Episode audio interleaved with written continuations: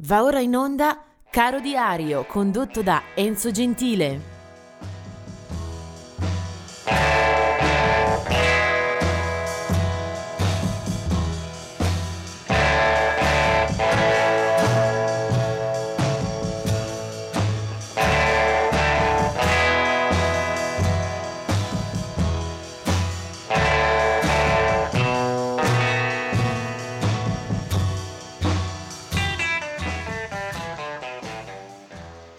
E ben ritrovati a questo 20 di settembre che apriamo eh, ricordando la nascita nel 1948 eh, dei gemelli John e Chuck Panozzo che sono la eh, sezione ritmica degli Styx, nascono il 20 settembre del 1947 eh, il primo batterista Chuck invece il bassista tra l'altro anche eh, firmatario di diverse eh, composizioni del gruppo, eh, nato a Chicago, eh, primo album 1972.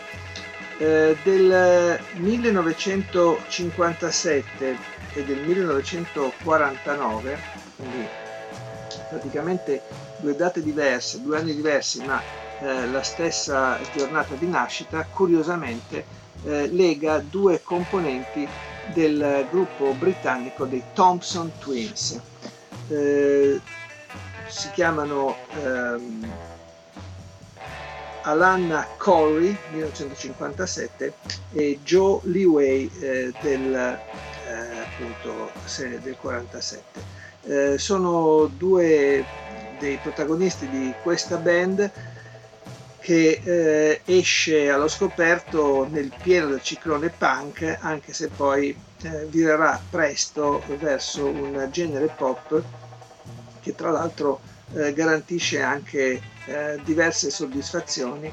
Eh, il picco della popolarità arriva nel 1985 quando saranno eh, sul palco del Live Aid accanto a Madonna. 1960 eh, invece è la nascita di eh, Dave Hemingway eh, che eh, molti forse conoscono per eh, aver militato prima negli House Martins e poi per aver formato i Beautiful South. Dave Hemingway, batterista, entra nel gruppo degli House Martins nell'87 e eh, poi eh, una volta sciolti eh, darà vita appunto ai Beautiful South.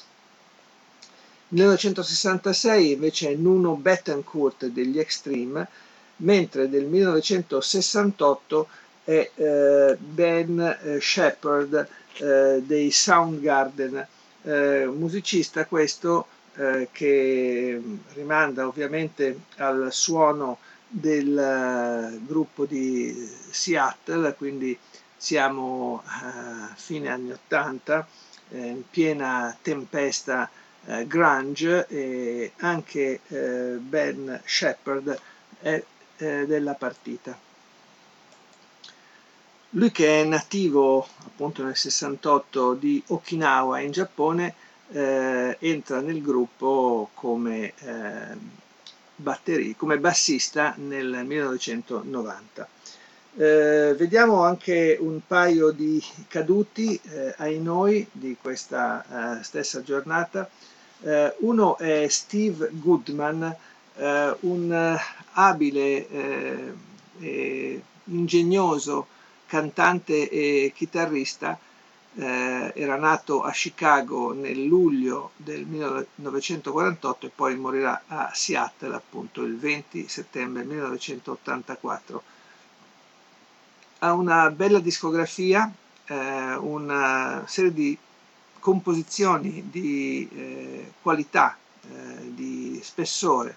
Una su tutti era City of New Orleans, eh, che hanno cantato in tantissimi, a partire da Willie Nelson, e poi eh, anche curiosità, eh, è autore di un pezzo, Banana Republics, che poi eh, è stato il titolo e un po' il battistrada del famoso tour che vide a fine anni 70 eh, Lucio Dalla insieme a Francesco De Gregori e con loro c'era anche eh, Rosalino Cellamare, Ron.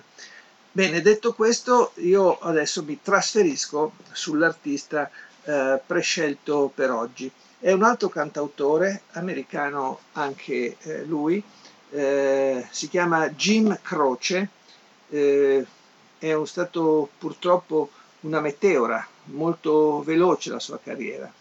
Nato nel 1943 a Filadelfia, morirà eh, nel 1973 a causa di un incidente aereo, eh, quindi una eh, vita spezzata eh, anzitempo, aveva già fatto eh, mod, in modo di registrare alcuni album eh, entrati nella storia e nel gradimento del grande pubblico. Poco prima di trovare la morte in quell'incidente eh, aveva registrato un album I Got a Name che venne pubblicato postumo e poi saranno eh, anche molti altri eh, live, raccolte, antologie a eh, ricordarne eh, la, le, le, qualità.